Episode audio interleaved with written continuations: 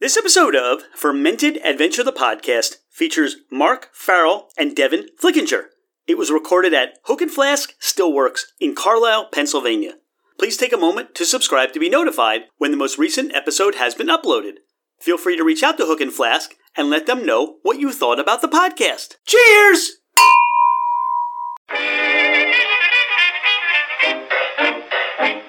Hello, ladies and gentlemen, craft spirit enthusiasts, and those interested in the intoxicating world of craft distilleries, cideries, meaderies, wineries, and the occasional foray into breweries.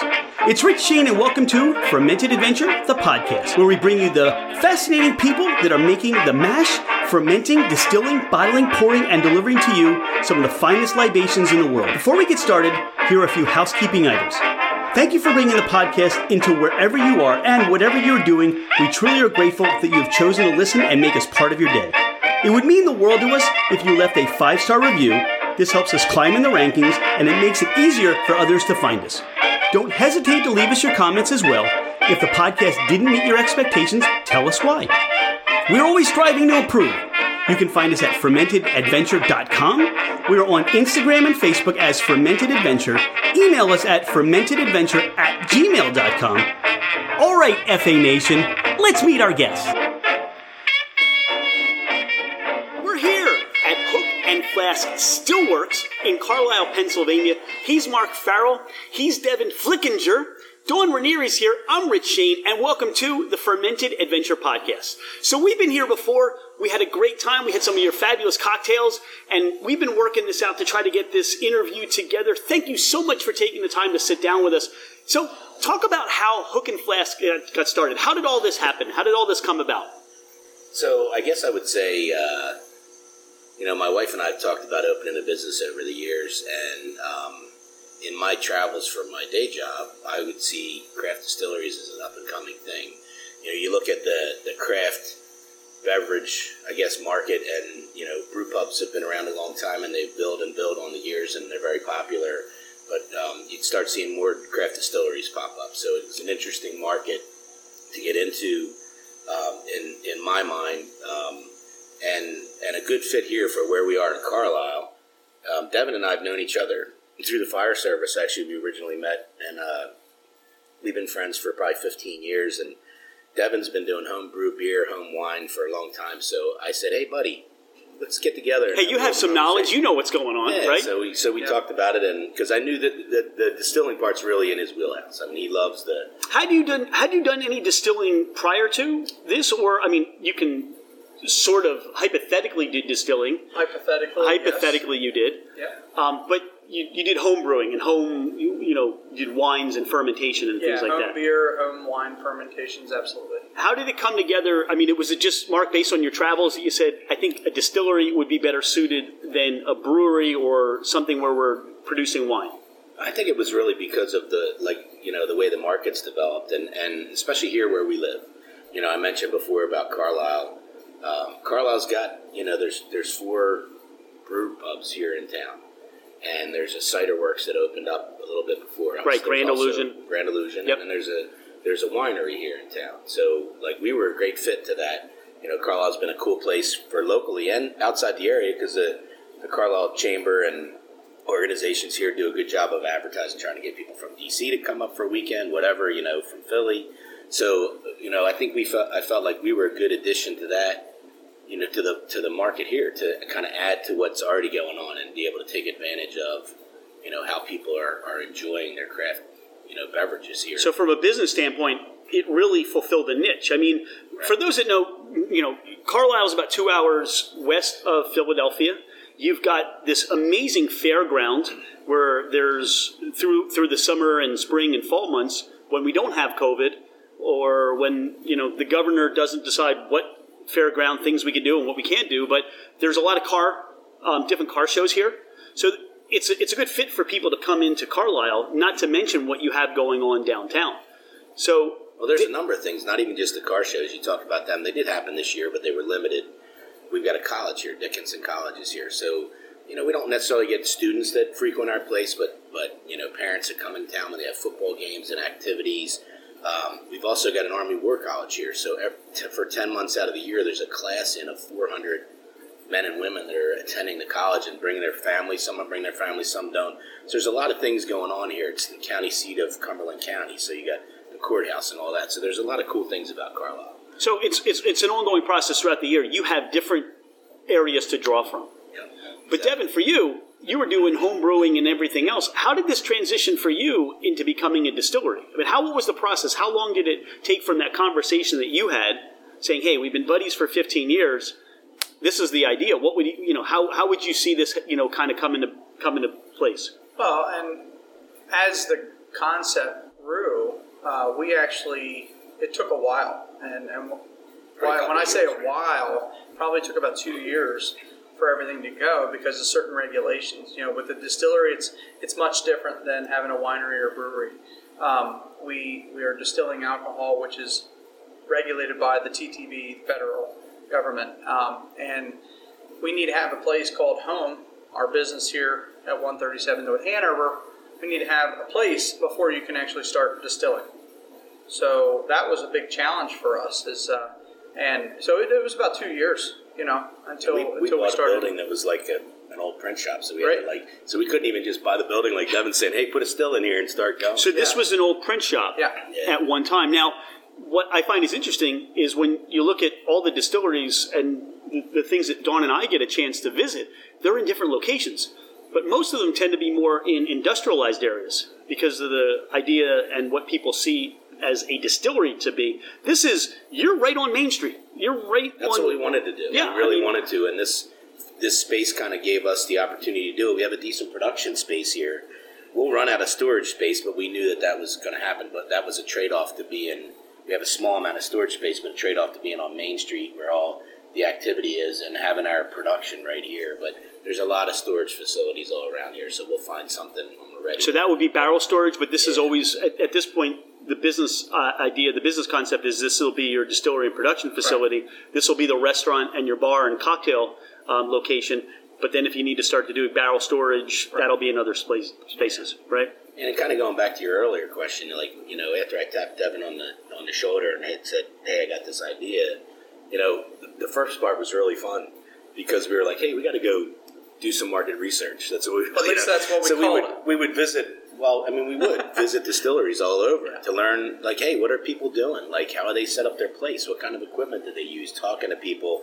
And initially, like, I was a little gun-shy. Like, I'd go in and I'd just, like, kind of look. And then, you know, after a while, and I, you know, then I'd tell people who I am and realize how open our industry is. People yeah. are so open to sharing what they're doing, what's worked, what hasn't worked. And did that, that surprise us. You? Did you think that it, people it were going to kind of keep their secrets to themselves? It did surprise me. It did surprise me a little bit, you know, uh, because you don't see that in a lot of other industries, you know. So, it, you know, because you think people would think, oh, they're going to s- steal my ideas or my secrets or whatever, but it, it's the complete opposite. It's been a great experience, and in fact, like that led to the first place where we like worked with a distillery down in Southern Virginia, where we shadowed them for what was the distillery? Times. It's actually uh, Davis Valley Distilling in, what's it, Royal Retreat, right? Royal Retreat, yeah. Virginia. Yeah. Okay. Great bunch of guys and just said, hey, come down and spend some time with us. So we did. We spent days distilling, you know, going through the process. We went down a second time, you know.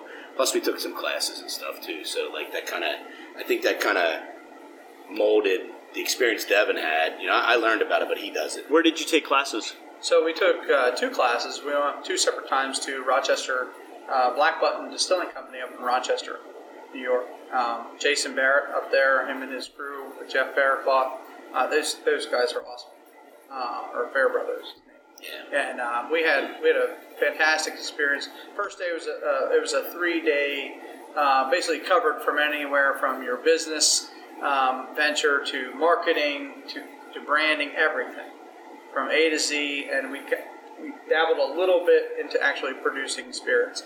The second time we went up was more hands-on, the nuts and bolts of this is what you have to do to get spirit out of the parrot of your still. Yeah, and we, so, and we kind of we actually did that as a as a, a private couple yeah. day deal. It wasn't a canned class like they do, which I mean, a canned class was great. We learned a lot, you know. Um, but but doing the private thing allowed us to ask questions that were specific to us. Talked about recipe development, some ideas we had, some things like that. So it was really a great experience and helped us to mold to be able to get our business off the ground when, when our build-out was done and our stills were here and everything. You know? And this was a two-year process from idea to coming together, collaborating, say, yeah, I'd like to do that with you. Let's do that. So now you're talking two years from acquiring the site, starting to build this out the way you would want it to be, deciding what equipment you were going to need based on what you wanted to produce, right? And then starting to source your grains and distilling. Sure. Now, what was it? I mean, what was the realization, first of all, after you started taking classes or doing classes or visiting distilleries, that you really felt comfortable that this would be something uh, as a venture that you could do together?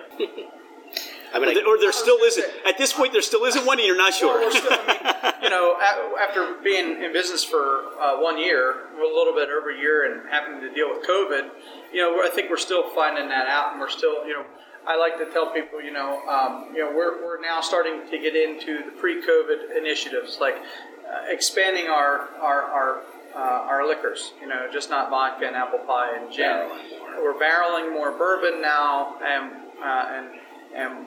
playing with a couple different recipes to see, you know, how things go in the future. But uh, I mean, we talk about timelines. I mean, it took eight months from from the day we ordered, eight months to ten months, just to even have this stuff, the distillery equipment here, and then set up. So and I think I think that's what I would that. I'd add is like it was a big risk. So where did we realize when that we we could really get this done? I mean, I think the day we opened our doors and people really liked our apple pie moonshine, which is our first product and still one of our most popular, and it's all local stuff. Um, we we actually even pair it like our, our apple pie mix that pairs with the the unaged corn whiskey is actually starts with cider from Adams County right below us, so from a cider works. So we get fresh squeezed cider in it. So I think like we, you put all that risk out there. We ended up buying a building, which originally wasn't in our original plan, but we realized that's what we had to do. So we buy a building, so we increase our plan. We buy all this equipment. We do a whole build-out, and, and then it's like, cause you, and that's a huge risk that you put out there. So when the doors open up and a bunch of people come in and they're enjoying themselves, that to me was like, okay, I think we're, I think this is going to work. Good, you know, so, right? You know, yeah. And especially they were drinking our our our spirits, and they were enjoying themselves. Yeah. Yeah. How did the name Hook and Flask come about for this being what it's called? Well, I think we we tried to pair the two things that, I guess, between what we have in common and what we're trying to do. You know, so we're both longtime volunteer firemen. That's how we met. We wanted to. We, we kind of decided, hey, let's let's do a fire themed place. Nobody's really doing that around here. Um, you know, and it's it'll give us some uniqueness in, in bottling and branding. And how do we tie that into making spirits? So the hook part's from a fire hook, and the flask part's from the spirit side. So it kind of tied those together. And then our, as you guys can see, our logo. You know, we a Maltese cross is is a is a fire symbol, and so we use that as our as our in our logo. But it has a barrel popping out of it, just like our sign does out front. So it kind of combines those two things. Yeah, I, I like the logo because if you show up wearing those shirts anywhere, I mean, people think. You're with the fire company, yeah. The and do, they right? They do. do they? They do, do they? Yeah. Yep. What fire company are you with? Oh, wait, that's a whiskey shirt. You know, so. Yeah. It's a it's a well known. That's what we like. It's a well known symbol. So if you look at our bottles, so you know someday we we expect to be in the Pennsylvania liquor stores, and when our bottles are sitting on the shelf next to everybody else's, that Maltese cross is going to pop out, along with the other you know the labeling we do. Like Dawn, you said you love the white, red, white, and blue. I mean, that was Devin's idea on the vodka. It's like let's put some red, white, blue into this because you know, that. I mean, we're all about all about that too. So that, that bottle really pops. But trying to add, you know, Fire Dog Gin with a Dalmatian sitting on a on a chair at the watch desk, he's waiting for the crew to come back. You know, so some just some cool things like that that kind of make some. They're interesting for us, but general public they kind of pop as a as a fire related. It creates a connection to the whole overall theme, but it also is relatable for you guys as well. Right. So you're telling a story that when people pick up the bottle, as you said, they'll recognize the cross, and then they'll also start to look at what's left on the bottle to tell the story. And and on the to your point, on the back of every one of our bottles is our story. So they can, with the purchase of every bottle, they can read they can, our story. They can read the story. Absolutely. Now, you mentioned, Devin, that basically you this is this distillery is you, you're still in its infancy, essentially. That you opened, and you didn't even have your one-year anniversary, I believe, pre-COVID. So your anniversary for being open one year came after the whole pandemic kind of went into full effect. Right. So what's that experience been like that you, you have like all this plan for production, and as you said, Mark, you know, you're looking to get into the L C B, the Liquor Control Board, and start to sell sell in the Philadelphia state, uh, Pennsylvania state stores. But, but what's what's that? How's COVID affected you from the onset and, and the plan for business and where you are today? So that's a great question. I think it's twofold. One for for me, and then Mark, I'm sure will have some uh, for the front end of the business. So as far as uh, distilling purposes, we um, during COVID, obviously, no nobody knew. What that, what the all the impacts that were going to happen, especially a new business like you said, the infancy of our distil- st- distillery here. And it's like, all right, how can we make a difference? What can we do? Well, very early on in COVID's uh, start, there was a group of distillers all throughout Pennsylvania that kind of like put their feet down and drew a line in the sand and said, hey, we're going to help the industry. We're going to help the healthcare providers. And what we did here locally was we basically, not only did we continue our production because we had to, to get to get liquor in the bottle, to get it ready, um, well, we converted our distillery into a hand sanitizing uh, factory as well. And, and we distilled hand sanitizer for basically anybody in emergency services. Police, fire, emergency services, sheriff's department, even um, local doctors' offices. Uh, we didn't get into the health stream or the health systems stream because I think we produced uh, a thousand or two gallons, and we donated it all. Uh, even even the postal service. Yeah. Um, yeah some nursing homes. Yeah. We did it all local. I we mean, did to try to give yep. back to our communities. So. Yeah, because we obviously we're service oriented.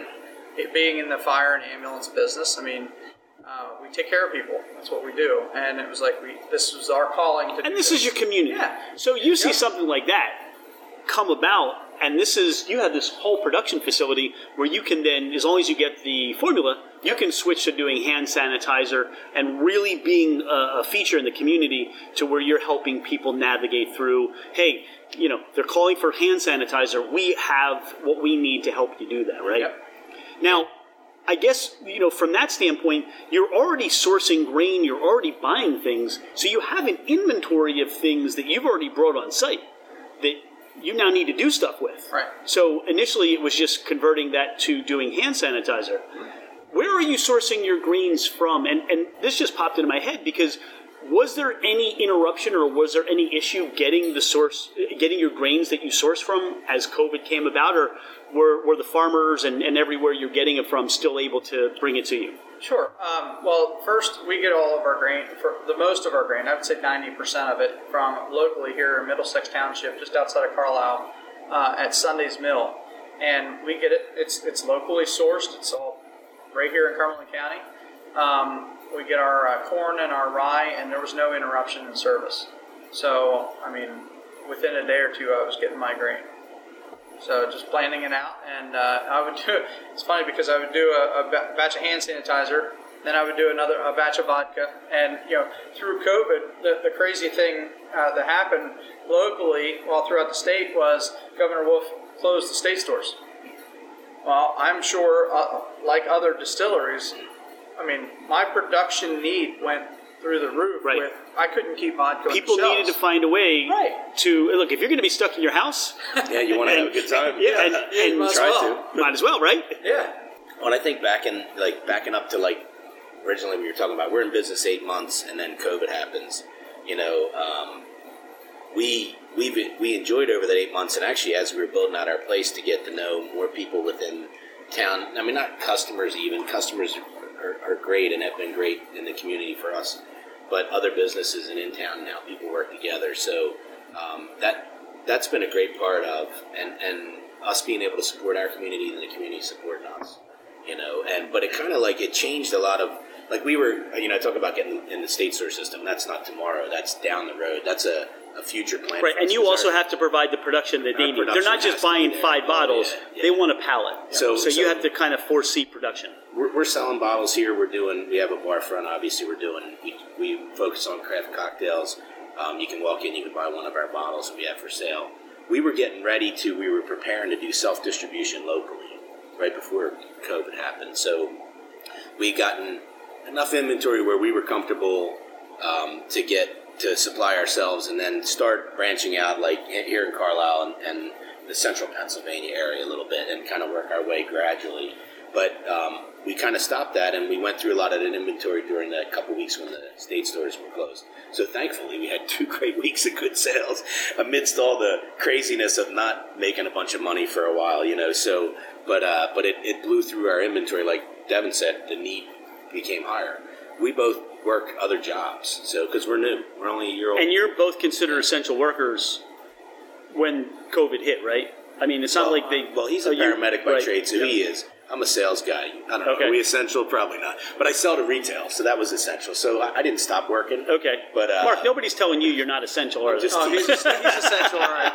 I'm just teasing because, you know, sales guys, you push them off the cliff, right? So, but uh, I know you're a sales guy, too. Yeah. But uh, so, you know, but it, like that kind of changed what we were doing. We're still trying to get back in that mode of getting enough production together to, to start doing outside sales, you know, so because that's our next step.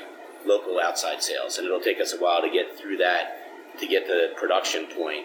You know, the production point to be able to support getting to the state store system means he's working here full time. We've got other distillers on staff. It's not just Devin working yeah. here outside of his regular job. You know, so so you know that's that's in our plans. But here's here's what I hear you say: the plan is still in place. Oh, sure, oh, it's absolutely. Still functioning. Yeah, it yeah. may have become delayed a little bit, but you're thriving.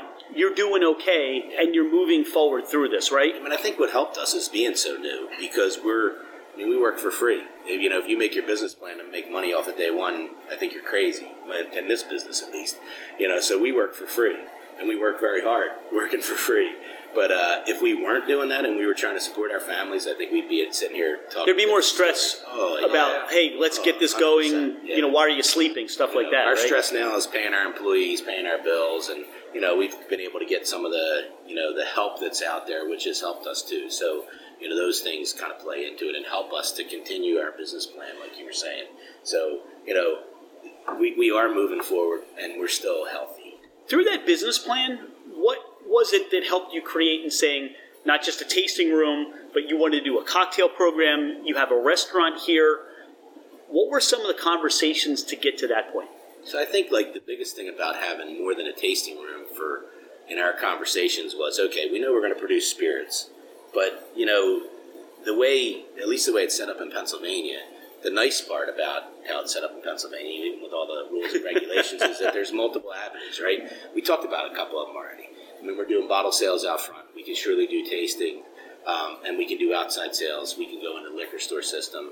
You know, the bar front and restaurant um, adds more value to that, you know, another avenue. So we're not, like, dependent on one area, you know, and, and really it allows us to, to kind of showcase what we have here, too, with our craft spirits. We weren't going to do as much food as we have right now. We were going to start out and do more of, like, snack-type stuff.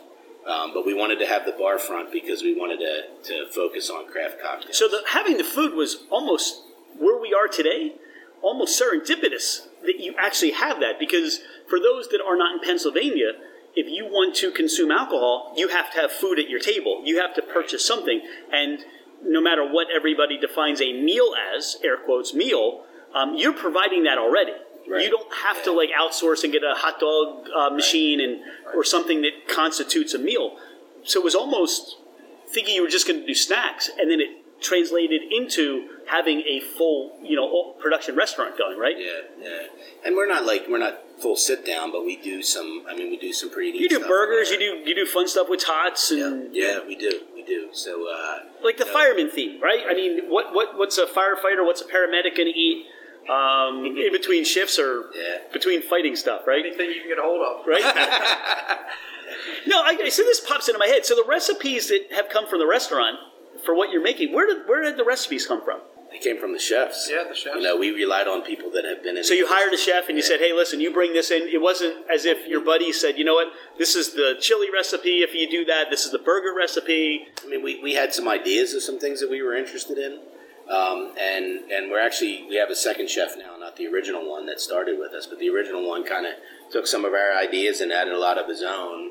And and then the new chef that we have now, who started, I guess, probably like two, three months before all the COVID stuff, towards the beginning of the year, um, you know, he's put his own twist on the menu, and he's doing more. And he and he does he does more like weekend specials and small plate type stuff and some desserts and some other things, you know. And, and, and we do, you know, like when you talk about like why the bar front, we do live music on Friday and Saturday nights, and we and we love that because then it's like, hey, it's a cool place to go and listen to some music, have some drinks, have a little bit to eat, you know, some things like that. So it kind of gives us, you know, a nice atmosphere to and a, and a revenue stream. I feel like for the both of you, this has become an extension of your social network that, you know, you couldn't fit a live band in your house, you know, and you you know, you, ha- you wanted to have more people over to have cocktails and food. So this has now just become an extension of just having family, friends, and people like Dawn and I who become new friends that sure. just enjoy what you're doing and how you're doing it.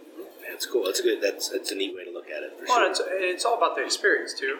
So I mean, when we, we started looking at this building, I can tell you that the big garage door that's out front, um, well, we're the only storefront in Carlisle that has a uh, an open storefront, and it's really nice for especially when there's it's nice outside and there's people sitting outside, and plus we have the band going. It's great. It's a great atmosphere. It's a fun atmosphere, and and we have for everybody, you know, that's on. on the podcast that actually uh, comes and, and comes here and views, they can see the distillery. They can see the shiny uh, stuff and the stills and stuff again through our large window. And people people love to have dinner right beside it. And that's it's kind of a nice thing. I call that the distiller's table, kind of like the captain's yeah. table on a ship, right? You know, or the like chef's table in the back of the restaurant. Exactly, yeah. yeah. yeah. It's the distiller's table. You're sitting right at the still, you know. One of the things we probably haven't started back doing since COVID, and, and we're still grasping a lot of the, you know, social distancing and, and what, what to do, what not to do within the regulations, and that's our weekly tours. We were doing, before COVID started, we were doing weekly tours on Saturdays and Sundays, majority through Mark, but uh, we would do we would do that, we would do tours and tastings, and it lasts about forty-five minutes to an hour, yeah, yeah. basically, of, of basically the, the from anywhere from the grain to the process to the end product. And speaking of the end product, here's here's your liquor to sample. So we, we do that. I love that segue. So why don't we start with the first item that you distilled, or the first product that was uh, coming out of uh, Hook and Flask? Uh, so the first, yeah, sure. We'll go the sweetest route first. So our uh, I'll let Mark start pouring there. So this is our flashover moonshine. It's our apple pie. Um, it's like Mark said, it's uh, very favorable. One of my favorite drinks that. Uh, that I've done uh, YouTube, or well, not a YouTube, but Facebook Live video on, on how to mix it. It's very easy. So you take, um, you know, it's basically three quarters flashover moonshine. It's a forty proof uh, with corn whiskey, and you and you do a quarter of uh, your cranberry juice, and that is your Ben Franklin. Okay. Which that's, is an old, like we, like an old punch it. Kind of a thing, yeah, right? So and we call it a Ben Franklin because Ben Franklin was the first firefighter right. in Pennsylvania. So yep. it started the first fire company in Pennsylvania. So we kind of try to tie that into our yeah. theme. All our regular drinks have a fire name, and that's not all the seasonals, but all the regular ones. Right. And to your last question about, you know, how much did, did we have to do with the, the food menu? Well, probably we had more influence on the drink menu, not only because we made the spirits, but the names of the cocktails. It was it was a great great time between a bunch of us to, to name the cocktails, and we occasionally do spirits or uh, weekend specials and stuff like that. And we get into fun seasonal type drinks. I, I think so. What's unique about this, like this is apple pie moonshine, right? So, um, so good. It, it's uh, it's a lot of people think about shine and they think about a burn, right? And a lot of people like their shine that way, but we chose to do this a little differently. Actually, it was Devin's.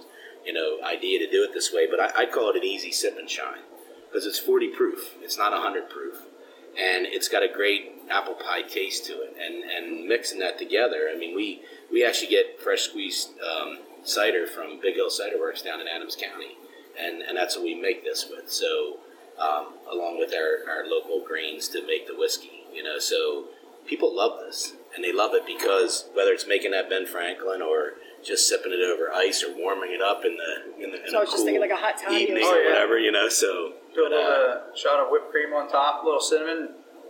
Yeah, yeah, it's a good shot. With all the, you know, you went to the classes, you talked to the different distillers, you shadowed distillers as well. How was it you picked saying, hey, let's do a moonshine first? What was the thought through there? So one is the locally sourced, like Mark was saying, down at Big Hill, we, we knew it was readily available, and we knew we, we could make a, a corn whiskey. And if, if you take a look at the, the marketing aspect of the flashover moonshine, think of the flashover moonshine as our one. It's a fire name. Flashover is a series in a in a in a fire, but that is our series, if you will, of of, of things to come. Uh, whether it's a cinnamon like Fireball whiskey or um, an iced tea whiskey, that kind of thing. So that it just opens our avenue with that, and that's why we what we chose with that. But we love the apple. We love it being local, and it's a it's like Mark says, very popular. One of the things, whenever we visited uh, Virginia, I mean, they had it up in New York too, but the big thing we, that I learned from Rusty Cox, is his name, is he said, when you smell it, when you taste it, you should still taste the corn whiskey. And when you smell our flashover moonshine, you can smell the corn. You can smell that, that liquor. If, if he said, if, if you don't smell it or you don't taste it, you got it, you got it too low of a proof. So, and then you're just drinking. So the ethanol juice becomes a, it helps the delivery mm-hmm. of the corn whiskey essence that you're going to be tasting. Sure. One of the things I get, and it transfers extremely well, because I do get that corn on the nose, and, and it's almost like a, a wet corn, like you've just driven through a, a corn, like, like past the farm, yep. and it just rained. But then what hits you is you get the, the apple, and I almost get that, that, that core, the apple core smell that comes off of there too. So it's almost like this, the, in the raw state, that's what you're getting on the nose. Wait until you taste it. Well, we'll, we'll definitely taste it. Well, one of the things I find is, like, you know, Mark, you mentioned this is nice sipping moonshine, right? Or this is nice sipping um, distilled spirit. But from a standpoint that you should be able to enjoy the nose just as much as you should be able to enjoy the consumption of what you're yeah. drinking. Yeah, yeah, you know, yeah. I, I find, and, and Dawn and I talk about this all the time, it, it goes hand in hand. You, you don't, you know, this isn't something you're just going to say, hey, just give me a shot, you know, take it and go. This is something you just want to, there's a fire, you know, or you're just, you know, you're watching a game or you're just relaxing. This yeah. is something you just, you know, grab a cigar. You can have a cigar with this. Yeah, for sure. And and that's one of the things we try to do in our in our tastings when we do a tour and tasting. And it's not something we invented at all. I've seen it at a bunch of different distilleries because we visited tons of places, and I've done tours at all different places. But to help people appreciate that, that want to come in and, and learn about what you're doing, we use we use actually Glencairn glasses when we do to, uh, tasting. We use it for all the spirits. I brought them out here today for us to do our up and coming rye when we start talking about that. But uh, but we do that, and, and that's what I share with people that I learned. It's like, smell it and open your mouth, let it come up through your nose and across your tongue to get to, to taste those flavors before you even drink it. That was a great so. description, by the way. Well, that's, well, that's what I smelled. I don't know. Well, like I was on the farm talking to you. So. Okay. Well, let's let's taste it too, and not just smell it. You know, you, you touched on it because of the low proof. It's there. You get that on the sides of your tongue. You, you can feel the, the, the proof there. But then what it get, it's almost like drinking applesauce. Yeah. I, I get this Somebody applesauce. Said apple butter to me yesterday because I do. Ah, there you go. I do, apple I do butter. A, a farmer's market up in Shippensburg, um, and and I take our spirits there, and it's funny, it happens often where, like, you know, husband and wife will come up and the wife says, oh, I don't drink liquor, not straight, you know, like she might drink, like, you know, uh, vodka tonic or something, but I'm just doing tastings, you know, and uh, so I said, do you like sweet stuff? Oh yeah, I like sweet stuff. I said, you need to try some of this apple pie moonshine. And I said, it's, I always say it's an easy sip and shine, and it's amazing how many people are like, wow, you know, like they wouldn't have tried moonshine. But when you tell them a little bit about it, then they try and they're like, wow, that really tastes good. You know, um, you know. So it's like, it, it, it is kind of interesting, you know, seeing what people do. And, that, and that's what somebody said to me yesterday. It tastes like apple butter. That's what they said. I never wow. heard somebody you say You know what? That. You're right on. When but, you said that to me, yeah. that tastes like apple butter. Yeah. And the nice thing is when that becomes introduced, what you get with apple butter is you get that buttery finish to it, but then you yeah. get this the cloves. And you get the nutmeg and allspice, or just yeah. the baking spices that finish this out. Yeah. So yeah, that, I, I could also see. I could also see taking this and making a sauce out of it if you haven't already, or even you know you could cook with this because of the low proof. This becomes like a, a quick bread or, or an so, apple pie. So or, we did. There was a actually there was a pie house in town here, and it closed right before COVID. It wasn't really because of COVID. The, the couple that opened it, he's in the military and he got transferred, and they thought he was going to finish out his career here, so they opened this pie house. So we were actually they were actually making um, they were making apple pie with our moonshine, and they were making it for us. So they would basically take the moonshine and they would soak the apples in it. Uh, like overnight, and then they would make the apple pie with it, and you could taste the moonshine in the apple pie. It was really cool. So we're not doing it right now because they ended up shutting down. But you know, we but we do some things, you know, to tie in some spirits, like you know, to, to use some whiskey. Use some bread pudding. Oh, I think he did use it in the bread pudding that yeah. he made. Yeah, yeah. So, yeah, um, a, so we we try to tie that in. You made like a bourbon cream. Oh, that sounds like phenomenal. A, like a whipped cream and yeah. put it over top. Yeah. It's crazy. So that's what I think. You have the restaurant. So you have a cocktail program, but you have an outlet for what spirits you're making. You know, like, as you said, the flashover moonshine.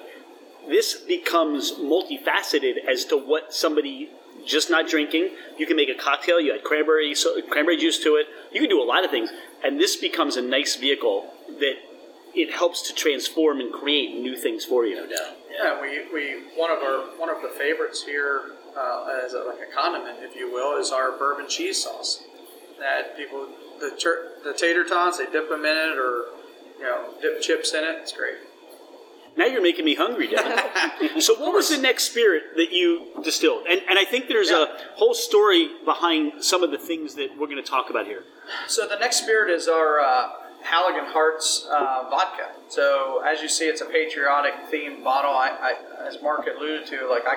I wanted one label, if anything. If I put this up at an estate store, that this is going to stick out. This is going to stick out to every other vodka. Um, and it is one hundred percent corn vodka. It's not potato. It's not wheat. It's one hundred percent corn. Um, this is our batch number eight. Uh, I can say that, as with any process, right, you want it to get better. And you constantly try to stay on the edge of how it can get better, and this, our batch number eight and nine, um, to me, it's pretty phenomenal. Um, there's not a lot of smell, there's not a lot of taste. It has because smell. It has like a lemony. Okay, yeah. yeah. I mean, and, and everybody's taste buds are a little different, but with vodka, it's supposed to be odorless, tasteless. Not see, I. That's the whole conversation, and we seem to get on this every okay. podcast because I look at vodka and I think I think odorless, tasteless is something that came out of the industry back in the nineties because all vodka became was a system of, hey, we can do a flavored vodka or this is a base of a cocktail. But when you start to get into craft, yeah. there are, there are, you know, lemon that come out of that, or you can smell the corn if you're doing corn, or if you add a different grain that you're making, you do get that. So this isn't, you know, odorless, tasteless. Craft becomes something of itself that people are saying, all right, you know, odorless, tasteless vodka, this is what it should be. No, it's a craft vodka. This is going to have a nice nose to it. This is going to be full of flavor. Um, but I, I think you're you're shooting for something. So my question for you, Devin, is it started out batch one, and you said it's improved each time. So talk about how you've refined the vodka. Sure. So, I mean, obviously I told you it's one hundred percent corn, and we've, we've stayed true to that re- that recipe. It's more of the how we run the still and, uh, and filtering. Yeah, and filtering it. So initially we were we have a whiskey column. We have a vodka column. We were I was doing...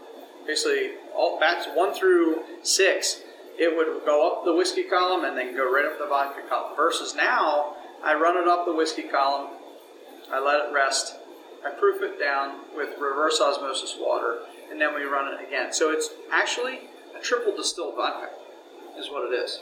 And what have you found has changed by changing the process of distillation? What what has come out or what's come about by doing that? Certainly, uh, a lot less corn on the nose.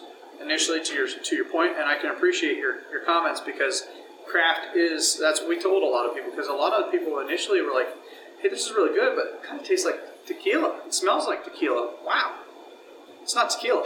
and, and then they swear it's tequila in a right, vodka right, bottle. Right, right. And even, I guess, it depends on it depends on what, which way you look at it. It's surely craft, but people were kind of like, mm, I like vodka, but you know, this isn't really for me. But people didn't didn't like vodka, might like it too. But that, but true vodka drinkers, a lot of people were like, mm, it's not like not really my thing. And especially when you look at, like you said, where was where's vodka been? It's a lot of times used as a base in a drink, depending on how you make that drink and how you mix it. You know, if it has a, a, a somewhat of a corn taste, it will really taste the, change the cocktail, right? Change the taste of the cocktail. So we kind of we tried to refine it, I think, to kind of make to put it put a product out that people were enjoying. So I still think it has a little bit of a, a different smell and taste, but it doesn't have the heavy corn that we had initially, right. which w- was a turnoff to some people. Okay. And interestingly enough, to me, and I laughed about this. I would, Devin and I laughed about this. Um, I was out in Ohio for work recently, within the last two months, maybe seven weeks ago. And I'm always stopping at distilleries, checking things out. And I stopped at a distillery out there, and I like vodka, um, and I like whiskey. I mean, that's more so than like the moonshine for me. But uh, um, so so we're uh, we're um, I stopped, and I want to get a drink. So they're not doing any whiskey yet. Um, they're they're a brew pub too, so they got a bunch of beer, but they've got a few different spirits. They've got some a couple different kinds of tequila, and they got vodka. I'm not really a huge tequila drinker. So I'm like, oh, let me get a vodka. Let well, in America, vodka. in the United States, it'd be called agave. It's an right. agave spirit. Right, right? exactly. Yeah. yeah. So so, um, so I go to get a vodka drink. I said, just like, give me a vodka club. That's the way I like to drink vodka.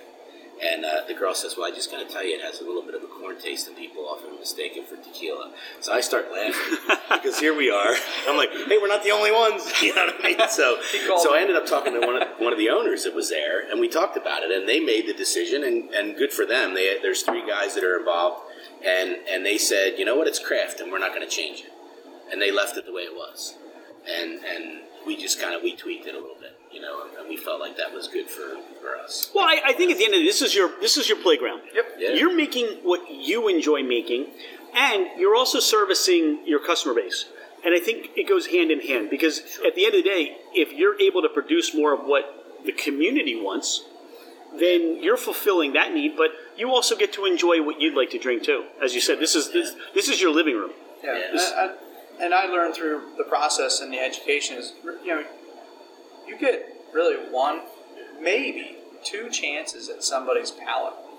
Because if you don't like what you're drinking, you're not going to order it again. And that's that's what my aha moment would be, the fact that I see people in our place enjoying our spirits that we're making here in central Pennsylvania in Carlisle. And we're doing it. We love it. And it's like, this is great, you know. What's the proof on this? So it's eighty proof. It doesn't. It's it's nice and mellow. This is easy sipping. Yep. Um, I, I still get a little bit of corn. I, I don't want you to feel not, like now you've got to you've got to no, quadruple filter it now. No, no. I think, um, I think it's where it needs to be, and it's still craft. That's what I was trying to say to you. It doesn't. It had a heavier taste, and that was like like you said, we got to cater to our customers. And when customers are telling you it's a little too, you know, it's too much. But now it has a good taste, and, and it also. It still represents what it is. And it's you still get craft. The corn there. Yeah. There's a little bit of vanilla in the flavor palette as well.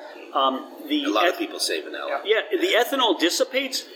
The ethanol, I think what happens is it turns into more of a peppery finish, um, a little bit of peppery tingle on the on the palate.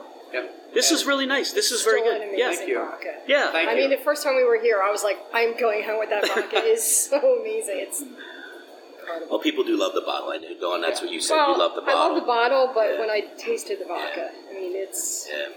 it's amazing. So what are some of the cocktails you're making with this at the bar? What's a popular cocktail that you so use? One that, that's pretty popular actually we call the backup line. Again, kind of themed towards a, a fire. Now, what is, on a, on a fire, what's what's the backup line? Backup line. So, so when you go to a fire, the first line goes in.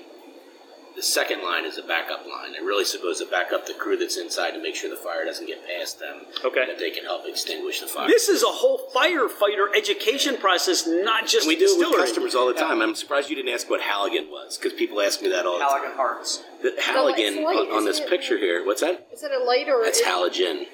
close. close. You're close. We use so this too. Picture on here is what's often called the marriage or a set of irons. Okay. Um, and, and what that is comprised of is a flathead axe and a Halligan bar. So that's a Halligan bar, and it's a tool used for forcible entry for firemen. So Devin came up with that name because he's like, I want to put hearts on something, because hearts is like the hearts of your run, right? right. Everybody, that's what you want. That's, that's the good stuff, right?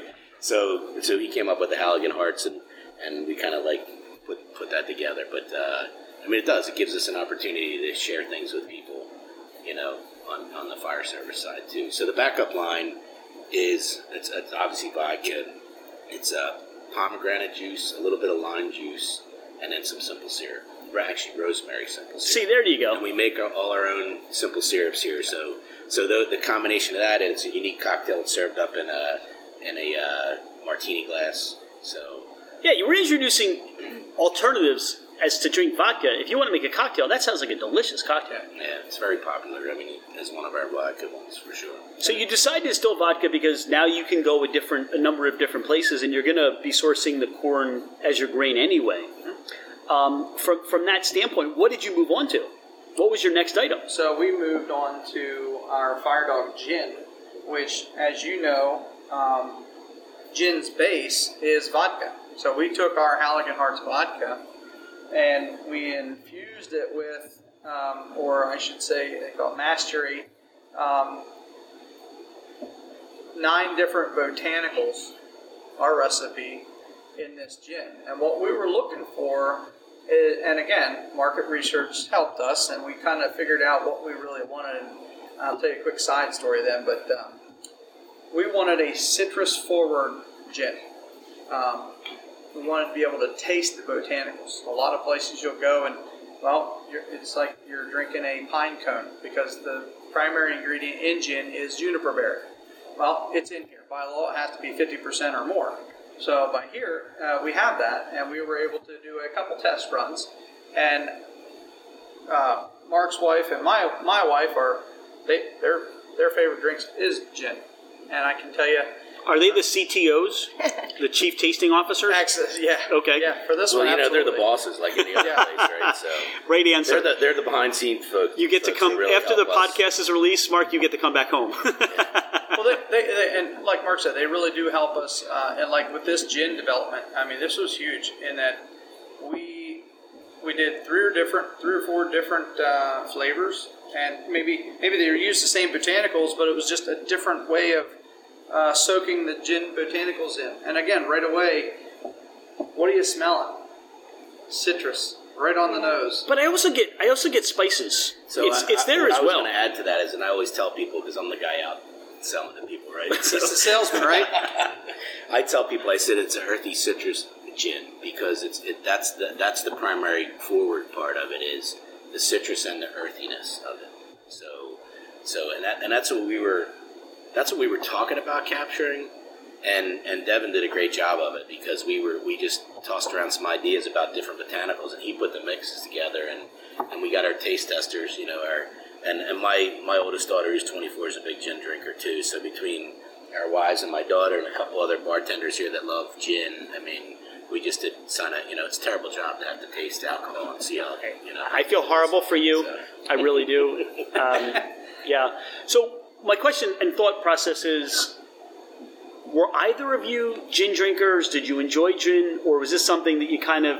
If you went out, gin would have been the last thing you... I, I know, Mark, you said you're more whiskey, bourbon, and I think, Devin, for you, you, you like more of a brown spirit kind of a thing. I, I would say it's not my first. Um, I certainly have a better appreciation for gin, uh, making it.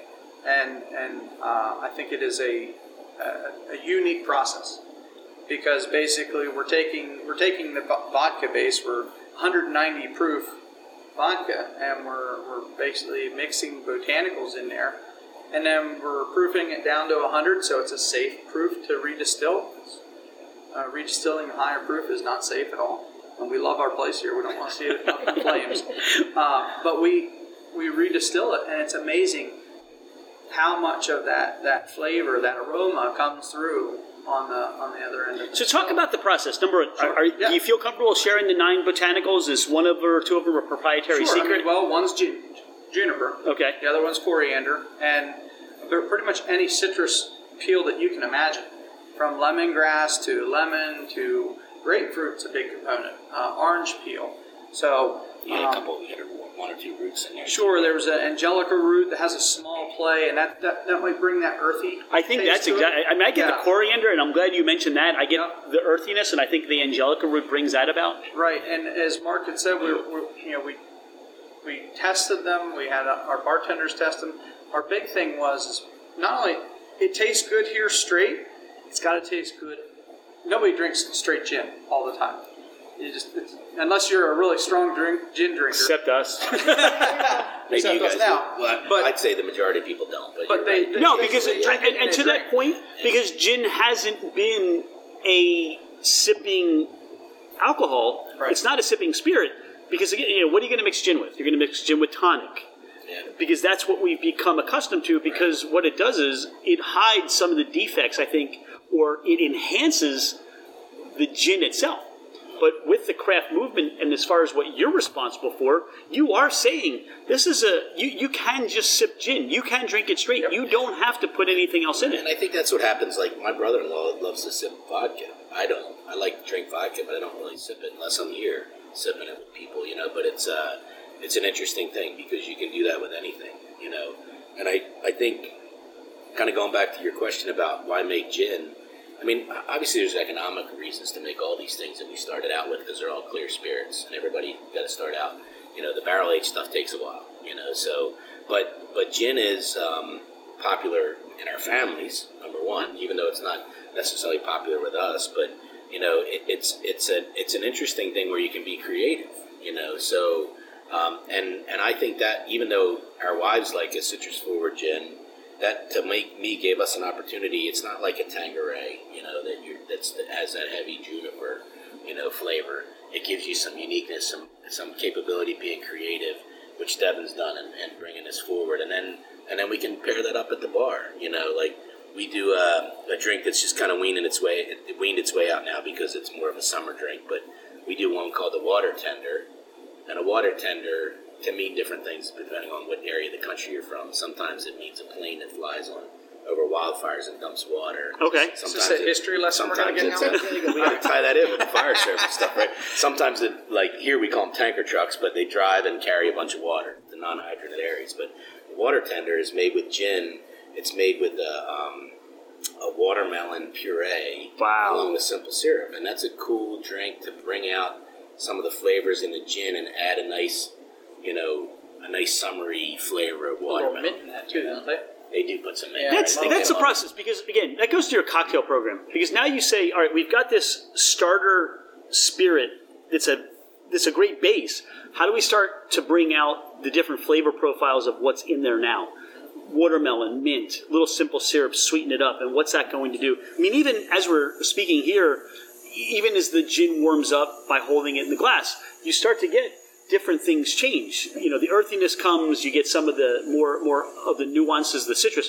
So, Devin, I mean, I, the question I have is, so are you using a gin basket on, on your distillation process, or are you um, infusing your botanicals? How is that process? How are you introducing those into the gin? Sure. So we're doing uh, two different ways. Um, so basically, what I do is I mix the one ninety proof vodka and the, and the juniper berries and all the rest of the stuff. Um, all the other botanicals sit for twenty-four to forty-eight hours. Then I take the bag out and I'll I'll, I'll take it and I'll put it inside either the gin basket or the small column. We have a twenty gallon uh, still down at the end of our distiller here behind the fermenters there. And so far we've only made three three or four batches of gin. And just because we were like, hey, you know, I don't want to make a huge batch of this. Small batch, right? So small batch, like you said, craft. And, you know, once we get where we want it, which I think batch number three is there, um, then we'll do a larger batch. We're using our gin basket, or what I like to tell tours and everybody, it's our wives column. Um, because that... Because they like the gin. Because they like the gin. You, you call know? it the wives column? Yep. Yeah. I, look, I, I my observation is the humility of what you're doing to say that you're not planting a flag in the ground and saying, no, that's what we produce. Batch one is the same. Batch two is the same. You're you're recognizing that this is part of a process for you to say, you know what? what can we do to make it better? What can we do to refine the process to say, all right, we're happy with batch one, and this is a good gin. You get all the nuances. You get the juniper. The, the, the citrus sits on the palate. You get some of the spicy notes that you would want in a gin. But you stop and say, how can we refine this and make it better? Right. How can batch number two be better? And I think at a point, you're going to stop and say, like the vodka, I think we've dialed it in. I think now we can move forward. I like that about you guys. The, you're not throwing something and saying, we've made this, this is what it is, like it or leave it, this is our product. Yeah. I mean, I think the, ref, the refining it is both sides of the coin. It's for customers and it's for ourselves, too, you know. And, and part of it is, um, I mean, we're producing this as we're we're in business here, so we want to sell it, too, right? So I guess if we...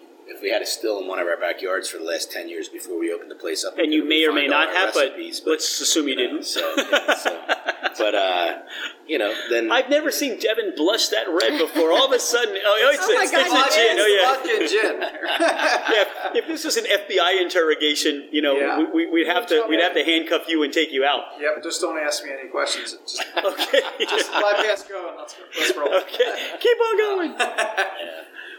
So I, I, I want to recognize that, because I think in the craft distilling world, you have a sense about who you are. You're comfortable with the personality of the distillery.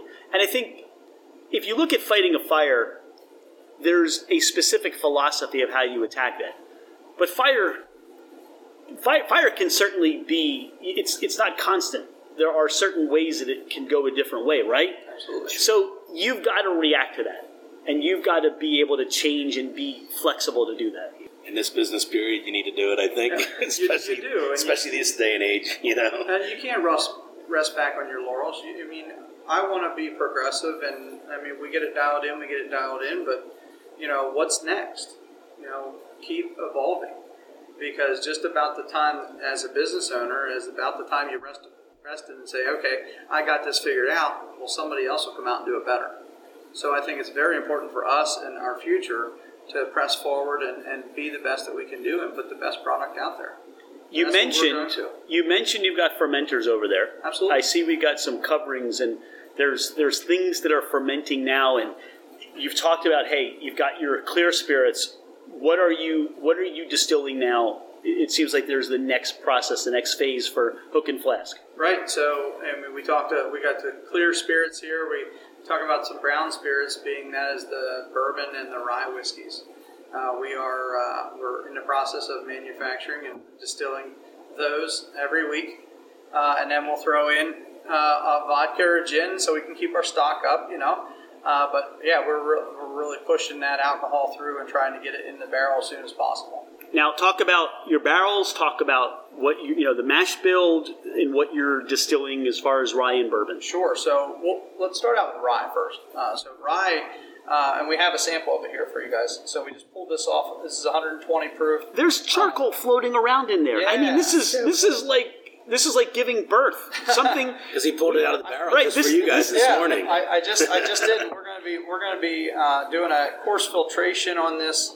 Getting all those uh, the, the, the charcoal's filtration out, and, uh, and then we're going to be bottling that. Uh, we we're I think what we settled on ninety-two proof, yeah. ninety-two or ninety-four, but we're working through the label process, approval process now, and uh, we're hoping for. What's December. The name? Because I know I just I'm I'm like, I'm like curious. So it's called Tiller Rye. All right, now Tiller, because if I don't ask you what Tiller means, Mark's going to be mad at me. So do you know? Do you watch Seinfeld? I do. Remember when Kramer was on the back of the fire truck driving? Right. That's a tiller. That's so the yeah, the gu- the person in the back driving is called the tiller.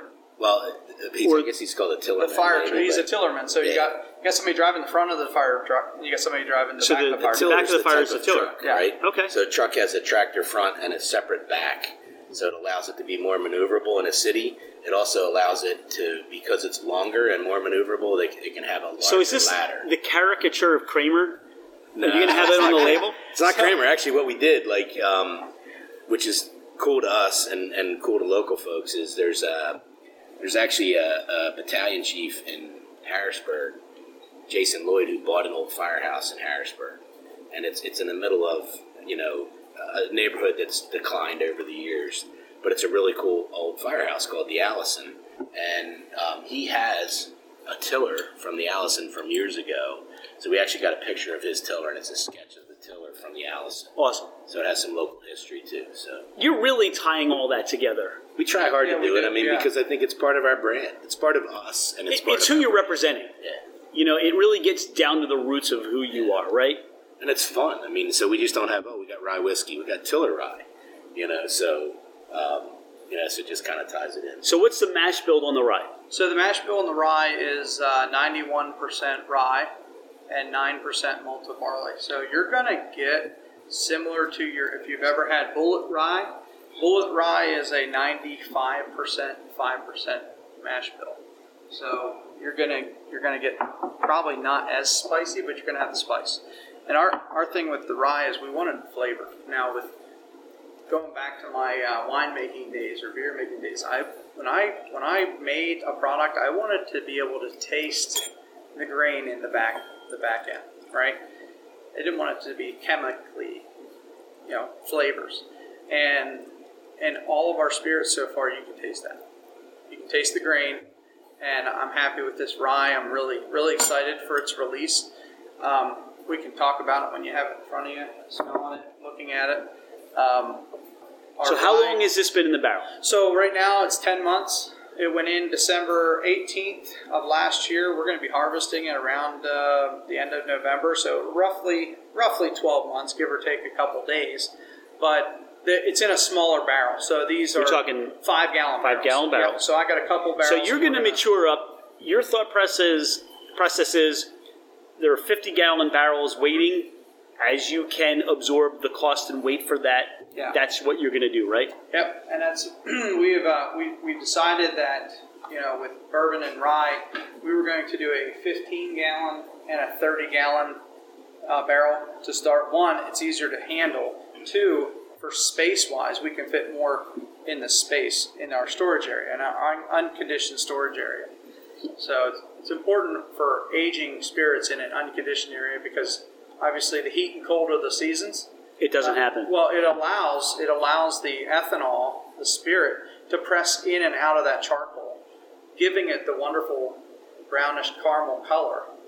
Um, and like I said, this is unfiltered. I, I pulled this right off the, the barrel whenever, before you guys came.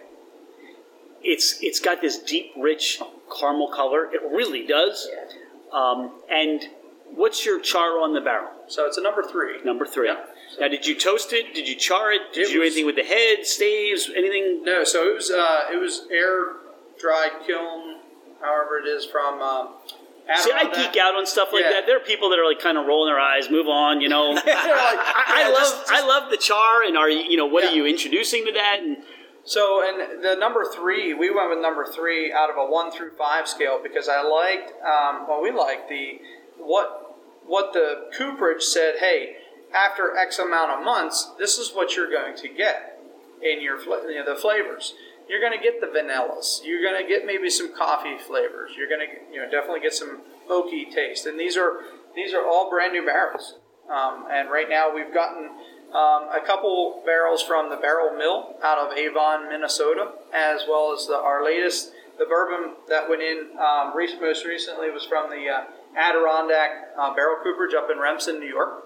So a little closer, a little closer home, uh, and just a overall great. It's a family business, so we, we kind of have something in common, um, and it, and really great people to work with. I get the oak on the nose to where it is now. Um, I do get the standard things that you would get on on the nose, um, a little bit of the, the peppery notes, the the um, earthiness or the floralness of your rye, um, a little bit of the, the, the malted barley.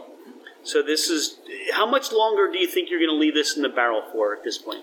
You're Probably just waiting not. for just label waiting for approval. Label approval, yeah. Okay. So we were, yep. we kind of wanted to get the four seasons in is what we really wanted to do. So so whether it's late November, early December, it's going to be pretty close to twelve months, you know, so, and the, and the reason, obviously getting the four seasons in, but the reason to, to decide to start bottling is because we think it tastes good and it's ready to bottle. You know, and this so is what part. We're drinking now. Is this ninety-two, ninety-four? This is one twenty. This is yeah, right I'm, I'm thinking. This, this is, is right out of the barrel, strength. So it's yeah, not can, proof. That's down. What I'm thinking. yeah, that yeah. This doesn't this doesn't come off on the nose as being that ninety-two, ninety-four, but right. you had mentioned that, that that's what's going to go in the bottle. Correct. So I just wanted to clarify that. So, yeah, we would proof this down with rever- reverse osmosis water. Uh, and and this is this is cask strength, as they would say. All right, so I really want to enjoy this. I want to taste this, but then I want to add a little water to this sure, and kind of proof it down and see what, what comes out of that, too. Yeah. I'll tell you what, at one hundred twenty proof, that's delicious. That doesn't hit you the way I would have expected it to. It's got a great taste, doesn't it? There's a lot of dryness. It doesn't hit you with the spiciness of a, a full rye like you talked about yep. as a bullet. Um, the, the oak definitely comes through at the end. There's that oak in the nose and the oak on the palate right sure. now, too. Yep. There's the, the, the flavor profile of the oak and the dryness of the oak. So this is fun for you guys in, in terms of, you know, now we're doing brown spirits and you start to see barrels being stored in the back. It kills us to have to wait. yeah. Time is a killer. Yeah. So to put it in the barrels and we're like, come on, can't we? Yeah. You know, I mean, that's where we're at with bourbon. I mean, we, we got delayed on bourbon. We did rye first end of last year. We were going to follow that up pretty closely with bourbon.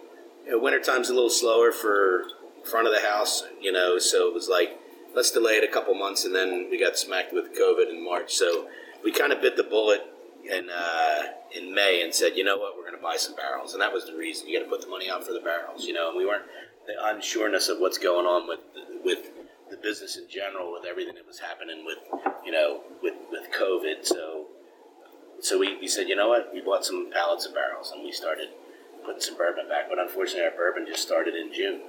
Yeah. So next June, if it tastes decent, we might do an early release, but we're looking for two-year bourbon. You know, so that, that's our goal. It's so. hard to be patient, isn't it? It's extremely hard to be patient. Well, here's what happens. You start to lay the barrels down, and then all of a sudden, you're two years, the next barrel's ready in three months, the next barrel's ready in two yep. months. Then you've got that flow. Right. And then you can start to see how, you know, how what the juice is is going to really react, what your flavor profiles are going to be. And then you're just rolling and having fun with it. But being an infant distillery, which is what you are, it's it's very difficult because you got a lot of money and investment tied up in what's sitting in that barrel and the barrel itself, too. We do, yeah, yeah. Now, that's what I was going to say. You know, even though we have the barrels and we have them back there and we're waiting for it, but it is a true investment. Yeah. Uh, that barrel, you know, uh, yes, there's a price on the barrel, but you take a look, there's thirty gallons of ethanol bourbon liquor in there, and there's, you know, all the grain and the time and the energy and the, you know, everything that goes into it. And I could say blood, sweat, and tears at times, mm-hmm. you know, so, but, um, yeah, we're excited for a, our, uh, our one year bourbon whiskey, uh, and then we'll do a two year straight, straight bourbon. And I don't know what I proofed it wait. down to by the water that I added here. Water, because I'm from Philadelphia. I said that for you, Mark. Did you get it out of the correct or not? But I don't know what I proofed it down to, but what happens is now, just to kind of give everybody the anticipation, you get so much more of the peppery notes to this. Oh, yeah. You get more more of the floral notes of the rye. I mean, we're in Pennsylvania, and you know, Pennsylvania rye capital. This is where the history of rye started. So what I can yeah. say to you is, you're honoring the history and the lineage of rye by what you're producing. It's a great rye, even in the, you know, everybody gets all caught up in the size of the barrel, right? I mean, I, whatever conversations you're having, that I know that you're going to see different profiles and you're going to de- see a different experience when you lay down your first larger barrel, and then that's what you're probably going to stick with. But right now, this is a really excellent rye that you're producing. Thank you, Thank you very much. I really appreciate that. And, uh, you know, we talk about the sourcing of the grains, and our, our corn and our unmalted rye do come from Sunday's Mill here in Middlesex Township, Carl, uh, Carlisle, Pennsylvania. So, um, Our well, reason why it did take us a little bit to get to our bourbon, the next step, the segue into bourbon, is that we needed to find a malt house that was close. Well, there are none. And so that was a little challenging. So Google, here we came. And we found Bedford. We found Deer Creek Malt House uh, in Glen Mills near Philly. Right. There we go. That seems to be what becomes it's, more prominent. It's, yeah, it's in that Delco, which is where I'm yeah. from. Right, so okay. Good deal. So right away it was like, oh, yeah, she can from there because I'm from, yeah. yeah. No, uh, but those guys, uh, Mark uh, Bront, those guys down there helped us out a lot. We talked about flavor profile. So now we're buying our malted barley and we're buying our malted rye from them. So very, very good partnership there, and it's about relationships. Here's the beauty fantastic. of what you're. Here's the beauty of what you're part of.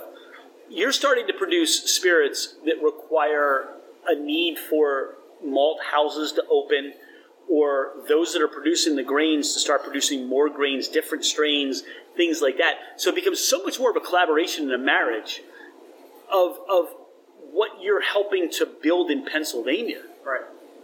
And and what people are now coming to expect from the craft distilled industry. It's not just, hey, you know, do you have a rye? Because let's talk about how that rye is getting into your Glencairn or how it's getting in your cocktail. It's it's the malt house, it's the barley, it's the it's the corn, it's the grain producers. When, you know what? They really become part of the story. What I love to tell people, I mean, because what it, what is a craft distillery? It's it's local, right? And you know, you always hear people in the restaurant industry talk about farm to table, but that's what we're doing here, right? You're farm to farm, glass, farm to glass, right? Yeah, exactly. Farm to bottle, grain to glass, farm to glass. Yeah. You know, so, but one of the cool things that we just happened into that it kind of worked out that way. We first started producing on a small still. As this stuff was being delivered and hooked up and whatever, um, you know, we need to figure out where to, to send our spent grain, our spent mash, right? Where do we Bruce Kitts. So send that? It to Bruce Kitts. Yes. So well, listen to what we did though. So okay, we had a so we're doing this build out, and there's a roofer that was doing work on the roof through our contractor. So we meet him. Well, lo and behold, he's a farmer. So it's like, hey, you know, you got cattle. Do you want to take this mash? So he's like, yeah. So Devin gave him like a thirty gallon pail to start out with. So he said, you know, let me make sure the cows are going to eat it, right? So he, he, he tells us the story. He says he takes it over to the farm, he dumps it on the cement out in front of the barn, and the cows lick it up in like fifteen. Yeah, they're fighting each other up. They were. Then they lick the spot where it was for like a half hour later, right? So so anyway, he takes our spent mash. But he's not only a cow farmer, a cattle farmer, but he also produces corn. Where does he sell his corn to? Sunday's Mill, where we get our corn. So that's a cool thing to tell people. That we love that we that, that happened. But here's the thing. Here's the, here's, life, but, but here's how things come out. So we come. We're traveling back from Pittsburgh. We stop here. We meet, you know, the the the the, the great, you know, the bartenders you have, and we just enjoy your spirits, your cocktails. Obviously, want to sit down and talk to you. But how this all works out is, and I mentioned Bruce Kitts. Bruce Kitts was one of the guests on our podcast. Bruce Kitts takes the spent grain that you make, and they make dog treats out of it. Oh, nice. Awesome. Okay, I didn't even. Awesome. I didn't know you were. No, I know. I, and I saw it like you know, you know, you didn't understand what that was. But but here's the thing. This is where the connection and the collaboration and the continuation of what, you know, the farmer plants the corn. You distill it. What do you do with it? Now there are other industries that can feed off of. And how everybody's working together to build all this up, right. And that's what you're a part of. Oh, and that's what some, you know. Somebody said to me the other day, like, "Well, what does he pay you for the, the spent mash?" And I go, "No, he doesn't pay us. He's doing us a favor because we got to try to get rid of it." They said, "We're doing him a favor because we're cutting down on his feed cost, so yeah. We're helping him to survive in his own business." Right, and, and and if a, a couple steaks end up, you know, coming through, that's fine too, right? So that's I'm the next. That's, that. that's the next, that's the next step. Interestingly enough, because there is. A, Our beef we're getting through. I mean, we do a local food distributor here, but we've talked about, we just haven't pulled the trigger yet about going to where he sells his beef and doing some some. Uh, all right. Well, now that he'll listen to the podcast, beef. Because yeah. We'll highlight him, and you know he'll be in the show notes. He'll yeah. make sure that you know there'll there'll be a wrapped up butcher paper side of you have some beef waiting for you when before you open. Yeah. One of the things as this starts to open up, warm up, I get a nice rich chocolate note to this. That's what keeps coming back to me. Um, you know, like I said, you get some caramel notes to it, you get some yeah. sweetness to it, but there's like this deep chocolate. I mean, as a home brewer, as a brewer, uh, you know, I don't know if you're doing stouts or, or what, you know, your foray was to home he brewing. He doesn't do any of that anymore. Yeah. Well, or, or, what, or what you used to do, or what you used to do. But that's one of the notes that, that comes, seems to come about from, from where. Yeah. Now, the mash bill on your bourbon. Yeah. So our bourbon, uh, as you know, the T T B uh, through federal government sets that it has to be fifty-one percent corn. Uh, it is seventy-six percent corn and uh, fourteen percent malted, uh, malted rye or unmalted rye. I've been actually toying around with using both unmalted and malted just because I like the flavor of this. I mean, this is unmalted rye. Um, but and then ten percent malted barley. So, yep, that's the that's the that's the recipe. What is, in, in the creative world for Mark and Devin, what, what other ideas for spirits? I mean, I know you talked about the flashover moonshine, that there are other moonshines that may be coming down the pike. What? what? Pretty soon, one of them. Yeah, pretty soon, one of them. So, you know, Everybody loves Fireball, cinnamon whiskey. So Sweet. Flash over uh, cinnamon whiskey is uh, on the horizon. So we're working. I'm working through that and trying to trying to perfect it right now. I'll be your first customer. I can tell you right now. I could I could give you a little taste. It's a little hot. I mean, it's definitely fiery. Hotter so, the better. Oh, yeah, you should go get it. We should taste it. No, if you want, well, you can smell and taste it, whatever. So we can do Bring that. Bring it on. I, I, I brought it up here uh, and kept it back here. Actually, we can talk about it. Well, and look, look, you know what I love about this, Devin? I mean, oh, when I think moonshine, I'm thinking either like a jug or a mason jar, and you're literally bringing this in a mason jar. Somebody's going to have to open this, yep. the jar. I just it's it's it stuck. If it gets there, right? It is stuck. It's all right. It'll be me. We did this on purpose. No. So, and a couple other things, stuff that we can toy around Man, with. We'd love to have you take. We'd love to have Sorry. you try this, but yeah. the uh, the lid is stuck. So some other things we talked about doing. So um, he's playing around with a couple other moonshines, just some thoughts. So why a moonshine though? I mean, is there something about for that that you enjoy drinking, or what is it about a moonshine that it's become so, part of your uh, your you know so your, I would your say, lineup? I would say Devin enjoys that more than myself. I, I like I love this rye, and we kind of we I think I, I think we kind of tailored our rye. Built to, to what I like to drink, different rye whiskeys that I like on the heavy rye content.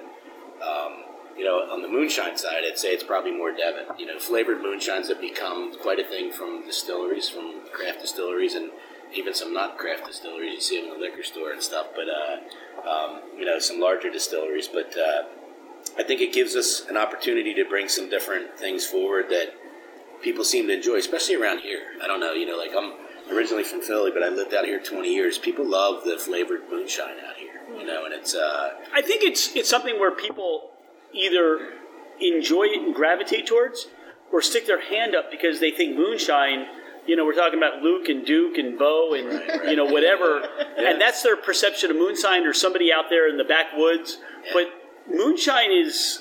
is a really nice craft product. It, it is, and and one of the things I'll say about uh, of moonshine is one, it's it is clear liquor. All liquors come out clear, and you know to sell this just as it is, um, we've learned through the craft market this isn't favorable just the way it is. Usually, flavored is where it's at. You see, you talk about vodkas. A lot of vodkas are being flavored. Well, you can do a lot with moonshine, too. And when I say you can do a lot with moonshine, I like mo- using moonshine because it's corn, straight corn liquor. It doesn't take as long. There's not more process than what you really right, have you're to not do. Filtering, like, you're not like, like triple yeah, filtering you're not this or anything else. Triple distillation right. and anything like that. Um, so Mark will give us a little little taste of... Uh, I'm excited. Uh, yeah. I mean... This is really hot, so you got to be careful. I um, think he's going to turn it down. So, what proof is this that's so this coming was, out of this, the mason oh jar? God. This was a, this was one hundred proof uh, when I started. Add a little I, I bit of. I don't mean hot by you proof. I mean hot by by, by the, the, the taste, the heat taste. So, oh if God, you open up, so, so this is what I get out of this right away is oh if you open up like the cinnamon sticks, and you just open that up, and you get this on the nose. Yep. That's exactly what I'm getting. But I'm also getting like this this mm. this tea, like this black tea note to the nose. Wow, that's a good one. Well, there's no black tea. I know there's so, not. So basically, we took we took out uh, we took our our moonshine, and I basically opened up your cinnamon sticks, and I loaded about five or six of them into a mason jar. I got the color just from that. That's the color of that I got, and it's again, it's similar to the rye, maybe a little bit redder, if you will, uh, more red. And then, uh, and I'm like, well, how do I get the heat? And I know Fireball is a little sweeter tasting. I'm like, all right, so I added some simple syrup. So you're introducing, is this introducing sugar into the mason jar? Yes. Or into the distillation process? Nope, into the mason jar. Okay. So I'm essentially uh, making the the Fireball as we, you know. Basically, Fireball is, I believe, sixty-six proof, and this is gonna, this is this right now is above ninety proof. And then you're then once you taste it, you're gonna feel the heat, and that's red pepper flakes that I basically put it in there for two hours, and then I filter them off. So, Devin, on a big scale, what's this gonna look like when you decide it's ready to go in the bottle? we, we talk about adding uh, sugar to sure. it, red pepper flakes. What's this going to look like on a big scale? It's hot right now. I'm your first customer. Oh, let me tell you, would, this is amazing. I, I, I would tell you this oh first God. off. I think he's trying to. He's been following with that this one and and one or two others that he's been kind of just playing around with in mason jars still. I mean, it's kind of following what we did with the apple pie. Yeah. We start out with, he makes unaged corn whiskey, local corn, and then and then we, in the proofing process, we introduce the other stuff. That's your, that's you know, so I, so I think kind of like introducing, you know, introducing the, and it's getting that, what's what's the recipe, right? What's the recipe on a small level, and then how do we extrapolate that out? He did the same thing with the, the apple pie, you know, then make that larger, you know, like instead of doing a gallon, you're going to do one hundred gallons, you know, so... This is like a... All right, so what I get is you get a balance between if you did, like, a uh, a pepper vodka... Oh, yeah. ...and you did a Fireball or a cinnamon moonshine, because you get the cinnamon on the first, on the palate in the beginning, and then that red pepper flake kicks in. Yeah. yeah. And what transfers in between is that sweetness to it. So I'm like... I mean, I did... I did add some water, so I did distill the, I did proof this down a little I'm bit. I'm not. When is this coming out? Need a little refill? No, yes. Like the whole bottle, please. So, I mean, flask sample. That's right? What I'm saying, you know, when, when this when this comes oh about, so good. You've got this lingering pepper flavor, which is nice and warm. Mm-hmm. Well, I think it's it's seasonal, right? So I think now is the time. I love this guy. As it's getting colder and the snow starts hitting, I mean, who wouldn't want to sip this Me. in front of a fire or outside in a hot tub, you know, when it's snowing? I'm not even going to start with the hot tub conversation. Right, we're getting a hot tub. I got one in my backyard. I like to get my rye whiskey on a big rock and sit out and watch the stars that you can see out here. Like I said, I'm I'm surprised you guys are having like haven't installed hot tubs into the front of the house yet. You know how many people told us they wanted a fire pole, and we were like, "Oh, that'll be just trouble." Well, it's funny because you say that because there's a Five Scenes distillery in Norristown, yeah, so they're, they're, oh, yeah. they're so they're carrying that firefighter theme yeah. through, yeah. and they do well, have got the pole. A fireplace, but he's, he's not he, but he's not a fire theme. Like his his name's not a fire. Place, but he's carried on the tradition of right. the town. The Five Scenes becomes the, um, the pays homage to his family. To his right, family, right? right. That, it's got that, a great story, right? And, and, and, it's, and cool it's in place. the firehouse. Yeah, it's a really cool it's place. Yeah. But this is the beauty of craft. I mean, you take what you have and you create it and you make it your own, right? Right. And this comes through in your personality as far as Hook and Flask. It comes through in your philosophy and and just how you feel about what you want people to enjoy while they're here, right? Yep. I'm just I know. Oh my God, I'm so happy right now. You, you know what, Devin? You got this face on. You had this look on your face like that was my. Yeah, my kid just hit that home run. so, so and it, it's interesting because I get goose pimple on my arms when I talk about it. But even like you're saying, yeah, I got a smile on my face. You know, my cheeks are red. Anybody who knows me, that's me. But we talk about the bourbon. It's like that's that's that's like our baby back there. You know, baby's growing and. uh And we can't wait to meet our baby. You know, Rich, he's like year. the kid in the candy store. I am. You know, like we're up front doing stuff like, you know, getting ready for the night or whatever, and he comes up with like a, a flask like this and goes, "Hey, come here. You know, I want you to try this." You know, and it's like, "Oh, what's he got now?" You know, so I mean, he's he's, he's loving life doing that. And this reminds me, when I was in high school, people would sell those toothpicks, which they oh, would the soak in the cinnamon oil. Yeah, yeah mm. we could do that. And I get that on the nose, and that's just really, that, that's one of the things that just took me back to that. What do you pour now? Well, well, this was, I was segueing into this now. And there's plenty of things you can do with moonshine. And okay. This is, this is actually black tea. It's black tea. I, my, it's I don't have tea. An empty glass, Devin. I mean, oh, you're just messing with me. Hey. I, you, We're not you, leaving here you, alive. You say what's what's on the horizon, and, and Mark's right. Like, there's plenty, like, sometimes I feel like, I get caught up in just doing doing, doing the regular stuff. But then there's days, like today. You know, I finish up a couple things. We're at towards the end of the week. I work night shift. I'll be working tonight, later on, Saturday, Sunday. And I won't spend a lot of time in the weekend here, which is fine. Like, generally during the day, I distill. I do all that stuff. I tell everybody we don't let them out of the back. Yeah. We don't scare customers. Well, that explains the uh, the electronic ankle bracelet thing you got yeah. going on there. Yeah, well, when it goes off, I'll you know, notice I'm talking. But, uh, no, Uh, I, I made this t- today. I made some black tea, uh, sweetened it up with some, some simple syrup from the bar. Had had uh, the cooks and the, the bartenders uh, kind of helped me out a little bit, and I basically proof proofed down uh, the the moonshine to eighty proof, and then I took this the iced tea. I used one cup iced tea and one cup eighty proof. That should equal forty. So, when I get, I mean, one of the things that you, you, you pointed out yeah. is what's important for you is that wow. you get you still get the grain forward. Yep. And I do get on the nose, I do get the corn essence of that. You Wait lose it a little it. bit with the with the cinnamon one yeah. because the cinnamon's so strong. Yeah, I think I think you're here. right. I think that he, does come he out. He had me try this oh, as soon wow, as I came in today. Really good. And, and he's like, that's the first thing I thought. You can wow. still you can. So what is the proof on this that we're drinking right now? forty. Yeah, so it it you definitely get, like, if I'm drinking, like, I can see throwing this and, and adding lemonade, oh, and this yeah. becomes a or like or, or a lemon a lemon peel and be, making this an Arnold Palmer or something it's like that. Absolutely, it's an easy yeah. sip and shine. We, we talked about yeah. it, you know.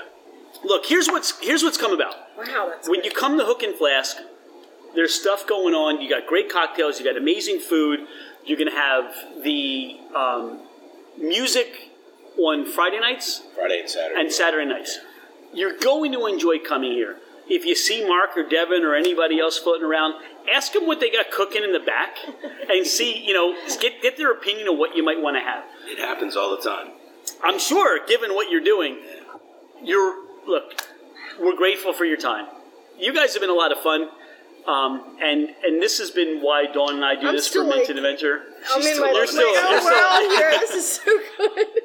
But you're an infant distillery, and I think what you're doing is definitely not you're. Infant. No, I, I, what I want to say to that point well, is we're just that, over a year old. That's right, what you mean, right? Right. So, you know, but we're, we're, but, tod- we're toddlers. We're not infants no, anymore. We're no, toddlers. You're definitely Sometimes not. But you're one of those overachieving toddlers. I mean, this is amazing. To your to your you know to, to what you're doing, you're you're creating excellent spirits. Carlisle should be proud that you know you call this home. Because I'm, I'm sure that from everywhere you could have gone, different places, you know, you could have settled somewhere. But this is really, you know, this is where your roots are. This is what you're doing. You know, we're grateful for this time to sit down with you guys. And we can't wait to see all the great things that are going to be happening with Hook and Flask. We enjoyed our first time here. We had an even better time sitting down with you on the second time here. The third time, I, I just don't know what, you know, just let's get in a hot tub and have fun. We'll have a party or something. That's right. But, hey, we appreciate you guys coming out. It was great for you to bring us up and say, hey, can we come out and have a conversation? We enjoy this yeah. all the time. Awesome. I mean, what what's more fun than sitting around tasting a bunch of liquor, especially right. when Nothing. you know it's coming from your place here, and you guys are, are you know are uh, courteous enough to kind of to sit and have the conversation with us and enjoy it with us. You know? So come on out to Hook and Flask Stillworks in Carlisle, Pennsylvania. Ask to see a Mark and Devin and see what you know is going on in the back. Thanks again, guys, for your uh, your hospitality. We really appreciate it. Thank you. Appreciate it. Cheers. Cheers. Cheers.